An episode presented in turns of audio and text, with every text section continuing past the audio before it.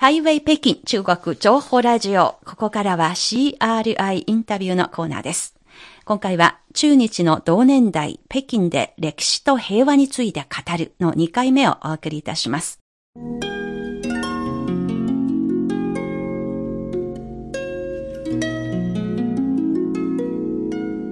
CRI インタビュー、北京で戦争と平和について考えるということで、明治学院大学国際平和研究所研究員で、上海交通大学人文学院副研究員の石田隆二さんにお話を伺っています。引き続き石田さん、よろしくお願いいたしますよろ。しくお願いいたします。さて、前回ではライフヒストリーを、まあ、いろんなその、生き証人の方たち全国をですね、歩き回って、そして訪ねて、彼らのオーラルヒストリーを記録するという活動を紹介されました。ざっくり、あの、何人ぐらい聞き取りを。えー、多分40人、50人ぐらいには十分なると思いますね。あの、おそらく石田さんも、そのような方たちに出会って、そして彼らの、まあ、反応とかを見て、驚いた部分もあったかと思います。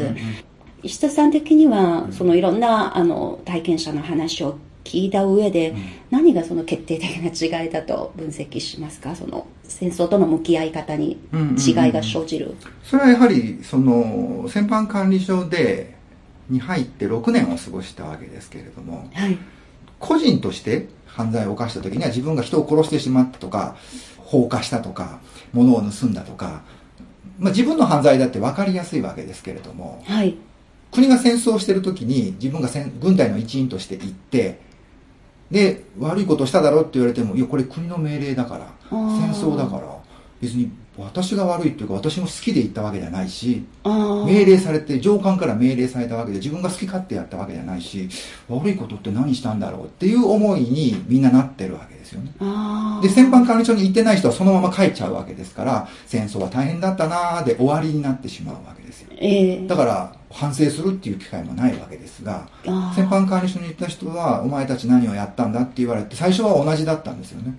いや、戦犯って言われても命令されて行っただけで、で、さっき言ったその謝罪された方々も最初同じだったんです。はい。特にその将軍とかそういう人たちではなくて、本当に末端の兵隊で、ええで中にもその補充兵といって、補充兵補。充兵といって、そのもう体が弱い。予備軍みたいな。そうです。体が弱くて、もうよほどのことがなければ軍隊に呼ばれることもない。でも戦争末期だから、人がいなくなって呼ばれた。ええで戦場に行っても結局そういう人ですから、なんか戦うとかじゃなくて、何か荷物を運ぶとか、事務仕事をするとか、そういうことが中心の方もいらっしゃったわけです、ねええで。そういう人が、お前の犯罪を思い出せと言われても、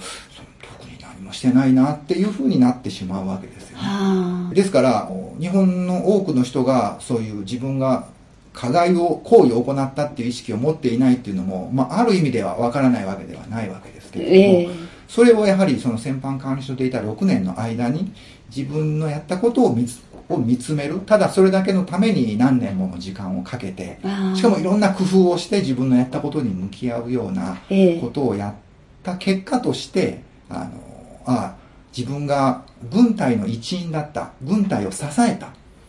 自分のようなものも、まあ、ある意味では大したことをしてないかもしれない。殺したりもしてないかもしれないけれども、自分が軍隊を支えてなかったら、侵略戦争もやっぱりできなかったことだと。そういう責任がやはりあるんだというような、まあ、そこまで自分のことを突き詰めて考えられるっていうようなことをされて初めて自分の責任っていうのを感じていかれたんですね。ああ。うん。まあ、その大きな国としての責任、そのな、中身を詳しく分析してみると、うん。自分もその一人の日本人、日本兵としてのうん。個人のが果たすべき、それに加担をした分の責任というものに気づいたわけですそうですね。ね。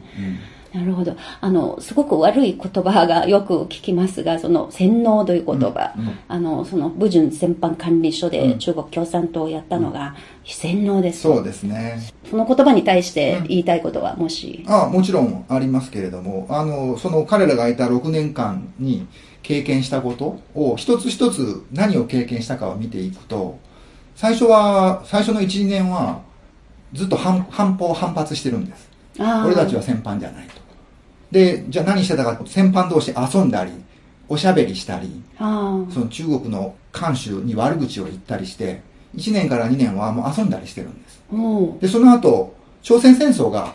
始まって、始まりますで、朝鮮戦争があったら、中国弱いから負けるよ。お俺たちってさえ勝てなかった米軍に勝てるはずないからっていうので、よし、これで俺たち帰れると思ってたんですが、中国負け、中国勝っちゃったな。おかしいなってなって、ちょっと中国のことを勉強しなきゃいけないってなって、それから新聞を読んだりし始めたんです。お新聞もあるんですか？新聞を、そあの、日本の新聞もあるし、中国の新聞も、読みたいって言ったら管理所は、じゃあどうぞって言って渡すと。別に読みなさいじゃないんです。情報を知りたいって言って、じゃあこれをどうぞっていう形で、で、新聞を読み始めたら、日本の新聞も中国の新聞も読んで、どうも本当に中国側が勝ったらしいと。お俺たちの常識が通用しないっていう風になって、はあ。でそこからちょっと、まあ、1、2年遊んで、もう暇、暇すぎて、ちょっと勉強したいって人たちも出てきてお、で、新聞だけじゃなくていろんなことを勉強し始めると、学習運動っていうものがバーッと広がっていって、ええ。で、やがて、あの、階級論っていうような。階級論。階級論みたいな。もの。まあ中国は一時期階級が大事でした。そうです、そうです。そういうのを勉強し始めて、ええ。で、それまでは日本の人が持ってた世界観っていうのは、広告史観といって、ええ。世界は天皇のためにあるという歴史観というか世界観を持ってたので、ええ。あ、天皇のためっていう世界観以外の世界観があるんだと。しかも階級論に触れて、そういえば俺の生活ずっと苦しかったんだと。要は農民出身とか仮想労働者出身の兵隊も多かったですから、俺たちの生活が苦しかったのは、こう階級論的に見れば、なんか確かにわかるな。っていうので、いろいろ勉強し始めて、で、そのうち、あ、そういえば侵略戦争って言われても確かに仕方ないな。誰も来てくれって言われたわけでもないのに、俺たちが勝手に行って、ええ。戦争して、まあ確かに侵略戦争って言われては侵略戦争だっていうような認識とかも、だんだん広がっていくっていうのが、入って2年から3年ぐらいで、そういう状況になっていったわけですね。ええでその時も別に勉強しろとか、これを読めとか、そういう話じゃなかった。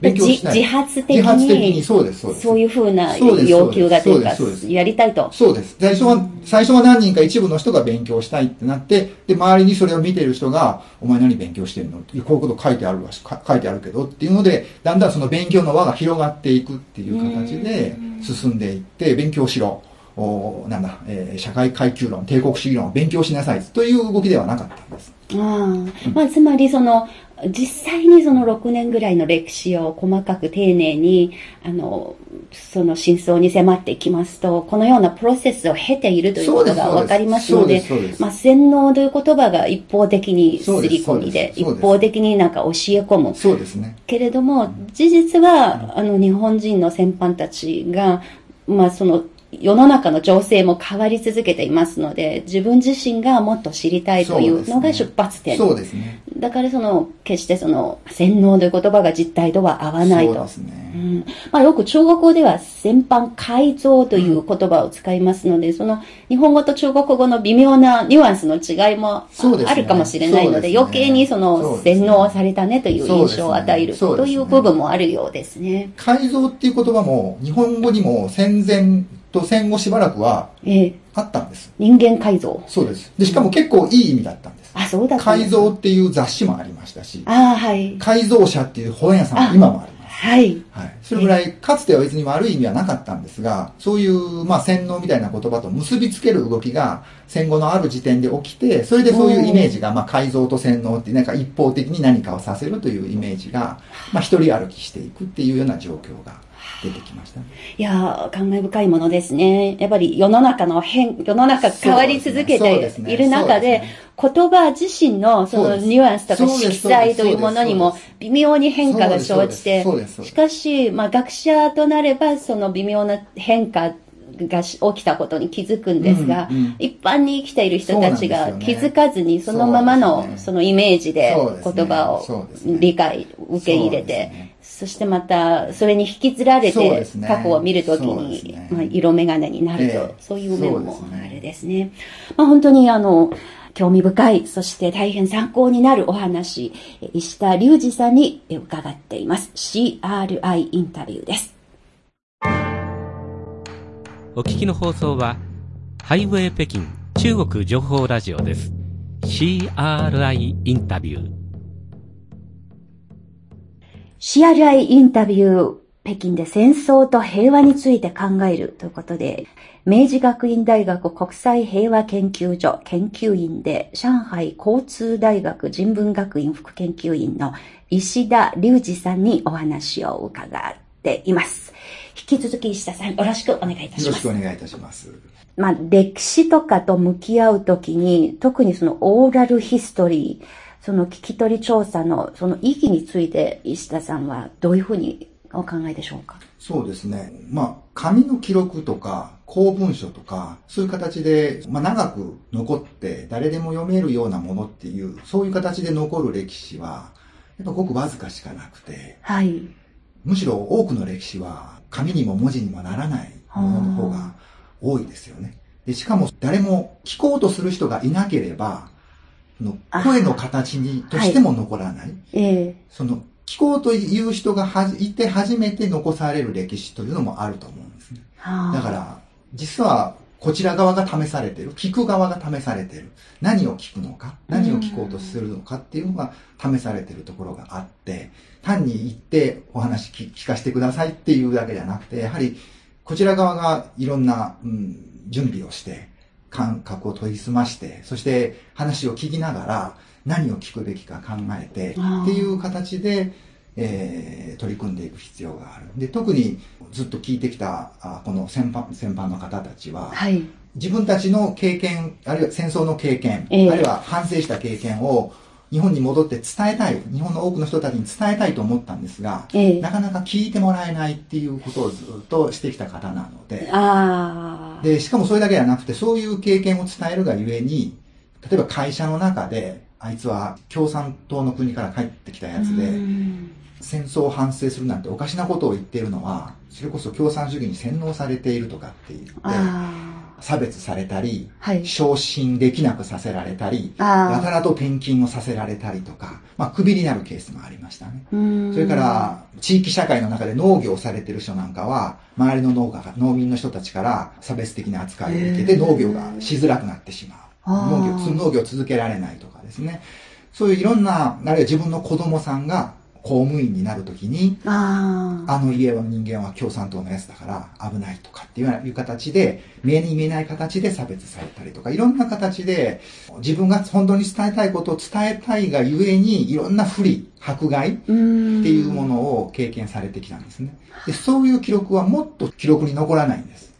社会としてもそういう目に見えない形での嫌がらせとか差別をしていることを社会自身も認めようとしない、直視したくないですから。それ自体も一つのまた歴史そのものでもありますよね。ね彼らにまつわる人生の一部にもなりますから。そういう形で二重三重に記録されない。ええ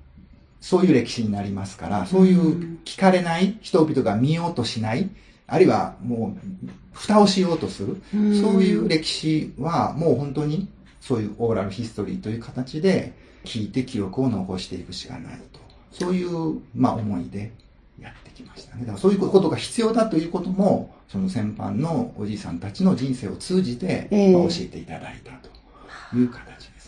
あの、20世紀はよく記録の世紀というふうにも呼ばれますので、その記録のメディアの発達というのもありまして、おかげで過去にの人ならば知らないような史実だとか、細かいところとか見れるようになっていると。まあ、そういう意味ではそのライフヒストリー、オーラルヒストリーの聞き取り、整理の作業も本当にその文字とかもう限られた目線でしか見れないような歴史に対するいい補足にもなっているということですね。前回のお話の中には石田さんは中国人の学者仲間とも一緒にですね、こう活動するというお話もされましたが、やっぱりその中国人、日本人が一緒になって活動することにも重要な意義があるとお考えでしょうか、そうですね。そうですね。むしろ、その大学院生の時から、周りにその中国から来た留学生がたくさんいたんですけれども、彼らが日本社会でとても苦労していることを、まあ、ある意味で初めて知ったというか、日本社会ってこんなに苦労するんだっていうことを、例えば、うん、引っ越したくても、なかなか部屋を貸してくれる大家さん、不動産屋がなくて、貸してくれる不動産屋に留学生が集まるとか、そういう現実があったりだとかですね、その中国の人が日本で暮らしていく上でとても大変なことがたくさんあるっていうことまあ、気づかされて、はい。だから私自身がその中国とか朝鮮半島から来た人たちの思いを知ることによって、日本社会っていうものの今まで見えてなかったものをまあ初めて気づくようになっていって、中国の人たちと一緒にいることによって学んだり、その自分の見方が変わったりっていうことがたくさんありましたね。で、特に今こういう歴史の問題とかをやっていますので、いろんなことを知ったとしても、まだまだ気づいてないことがたくさんあるんだなということを、うん今も感じますね。今も自分には見えてないものがまだまだたくさんあるんだなという形で、まあ一緒にやってるというか、本当にまあ教えてもらってるというか、学学んでるというか、うん同じ話を聞いても、やっぱり受け取る意味、メッセージとかが、やっぱり二人の間で、日本から来た人と中国から来た人で、やっぱ違って見えたり、違って映ったりっていうのがあって、それが一体どういう意味を持っているのかっていうことを話したりする、しながら、やっぱり自分の認識をそうやって少しずつ更新していく、アップデートしていくっていうことが、とても大事だなというふうに感じることが多いですね。それこそその歴史と向き合うことの意義というか、求められる理想的な姿とか、それと関連することのようにも今の話聞きながらそう思いました。やっぱり歴史見るときにいろんな視点があるのでで、中国の違う自分と異なった国籍の人が入ることによって、うん。しかもその過去のあの歴史は中国人自身とも深く関わりのある歴史ですから、でそうやって目線が一つ増える、角度が一つ増えることによって、より立体的に見えてくるものが、その中から気づいたと。おそらくそれは一緒に活動している、その中国人の仲間の皆さんも同じようなことを感じているのかもしれないんですそうかが。もしれないですね。まあ、ええはい。まあでも、それは僕の方が教えてもらってることが多いと思います。やっぱりその、まあ多くの方が一緒に関わって、それで一緒に努力することの意義がその、そういうところにあるかなと思いました。さて、こう、引き続き戦争のあった、しかも、まあ日本軍による中国の侵略というのが過去の一つの歴史として残されている。それ、その歴史とどう向き合うのか、引き続きお伺いたいと思いますが、第二次世界大戦が終わって今年で76年目になりました。そうですね、その過去の歴史を振り返るときにいろんなその研究成果とか残されていると思います。そういったものを踏まえた上で、その歴史研究をしていらっしゃる石田さんから見れば、日本の戦争研究、戦争の歴史の研究、あるいはその、まあ、歴史認識全般に関しまして、今はどういったところが焦点なのか、どこが問題なのか、その辺の、まず全般的なことを聞かせていただけますか？はい。あのーえっ、と、日本では過去のその戦争の実態を解明するっていう研究が、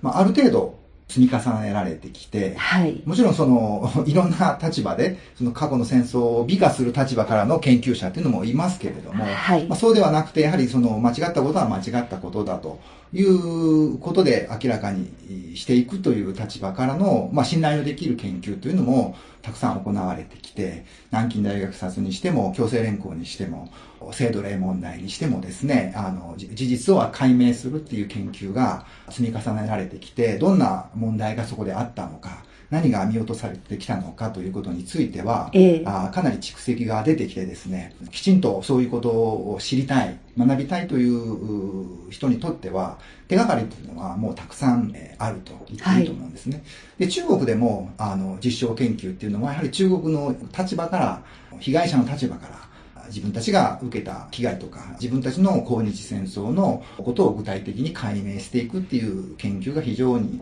進んでいます。まあ、そういう動きがそうですね、70年代から80年代、90年代と、まあ、だいぶ進んできたわけですけれども、一方で、その、90年代に入ってからですね、ええ先ほども少しお話しした通り、あの、それに逆行する動うき、ん要は事実がいくら明らかになっても、それを認めない。受け入れない。一時自虐的士官とかという言葉そうですもね、そうですね。日本にありましたよね。そうですね。えーだから、あの、過去の過ちをきちんと突き詰めていく、明らかにする研究を自虐史観と言って、それは単に自虐的なんだと、本当にそういうことがあったわけではないんだとうんいう、そういう批判があったりしてですね、どんどんどんどんそういう勢いがむしろ今広がっていてですね、えーそういう事実をが明らかになっても受け入れない。要は、70年代、80年代、90年代の学者たちがやってきたのは、その実態の解明、事実の解明をすれば、ええ。それを認めて、それを受け入れて、で、加害国、被害国の関係がやはり正常化していくだろうということを当然期待してやってきたわけですけれども、現実として90年代から今までの流れを見ると、事実をが明らかになっても、自分が持っている、あるいは自分が持ちたい別の歴史観、そちらの方を信頼するというような、そういう動きがむしろどんどんどんどん高まっていってしまっているという現実があってですね。そのためには事実を受け入れない、あるいはもう最近では事実を作り出してしまうとかですね。おかしなロジックを、まあ、平然と問題を感じなくなってしまうとかですね。うん。えーいろんな、うん、かなり深刻な問題がたくさん出てきてしまっていまして、でそういう意味では、それはまあ、そういう、それは学者だけの世界じゃなくて、まあ、ね、インターネットの発達とかもあって、そういう言説がまあ、広がっているわけですけれども、そういう事実を解明しても、その事実をみんなが受け入れて、そして新しい関係を作っていくっていう風にならないという予想もしなかった出来事に対して、じゃあ歴史学というか、まあ学問というんでしょうかね、が何ができているかっていうと、ちょっと今、何もなかなかできることがなくて、まあ非常に難しい。まあできることがないと言ったら言い過ぎかもしれないんですが、まあ一生懸命そうですね記録とかもしてきたので、そうすねそうなんです。それがダメだとなるとなかなか難しい。要はかなり新しい局面というか、はあ新しい問題に向き合っているわけですが、それに対してこうしようっていうことについては、まだ本当にこれからの課題という現実があります。それはもう歴史の問題だけではなくて、ええ今、日本社会全体に、その歴史問題だけではなくて、例えば経済的に非常に不況が長く続いていることに対しても、きちんと現実を分析してな、どうしてそうなっているのか、どうしてそれを克服するのかというふうに考えていくのではなくて、何か本当の原因ではないもの、あるいは国外とかそういう本当の責任主体でないものに原因を見出したりしてきちんと物事を捉えていくっていうことができなくなってきているという、そういう動きと繋がっていってしまっていて、非常に、まあ、うん複雑になって複雑になってますね。その、人々の物事の捉え方、見方っていうものが、非常に、まあ悪く言えば歪んできてしまっている。っていう、そういうかなり根本的な問題ともつながっているところがありまして、うん非常にまあ難しい課題を抱えているというのが、まあ、今現在の状況かなというふうに見ています。はあ、ある意味その歴史学者としては非常に今の日本の現状に対しての危機意識がすごく感じている。わけですね。はいまあ、決してその歴史学のアプローチから活動を怠ってきたからこうなっているという簡単な問題でもないので、むしろその21世紀の現在、しかもそのおそらく日本一国国内、一国だけの動きではなく。その世界的な大きな。時代が大きく移り変わろうとする中でそれを背景にして歴史認識に見られはいた、ある意味新しい。動きというかでも決して喜ばしい流れではなはい、く決、してそうではないですね。それはある意味、そうですね、本当に現実的な問題とも結びつけて分析してどうすればいいのか、ある意味歴史学者だけの力でもないような。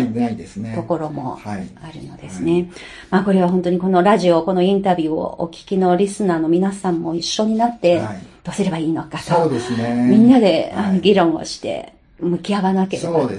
いけないと。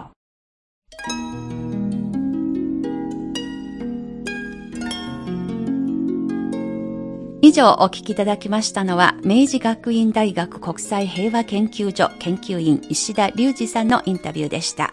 次回も話の続きをお届けします。今週の CRI インタビューのコーナーでした。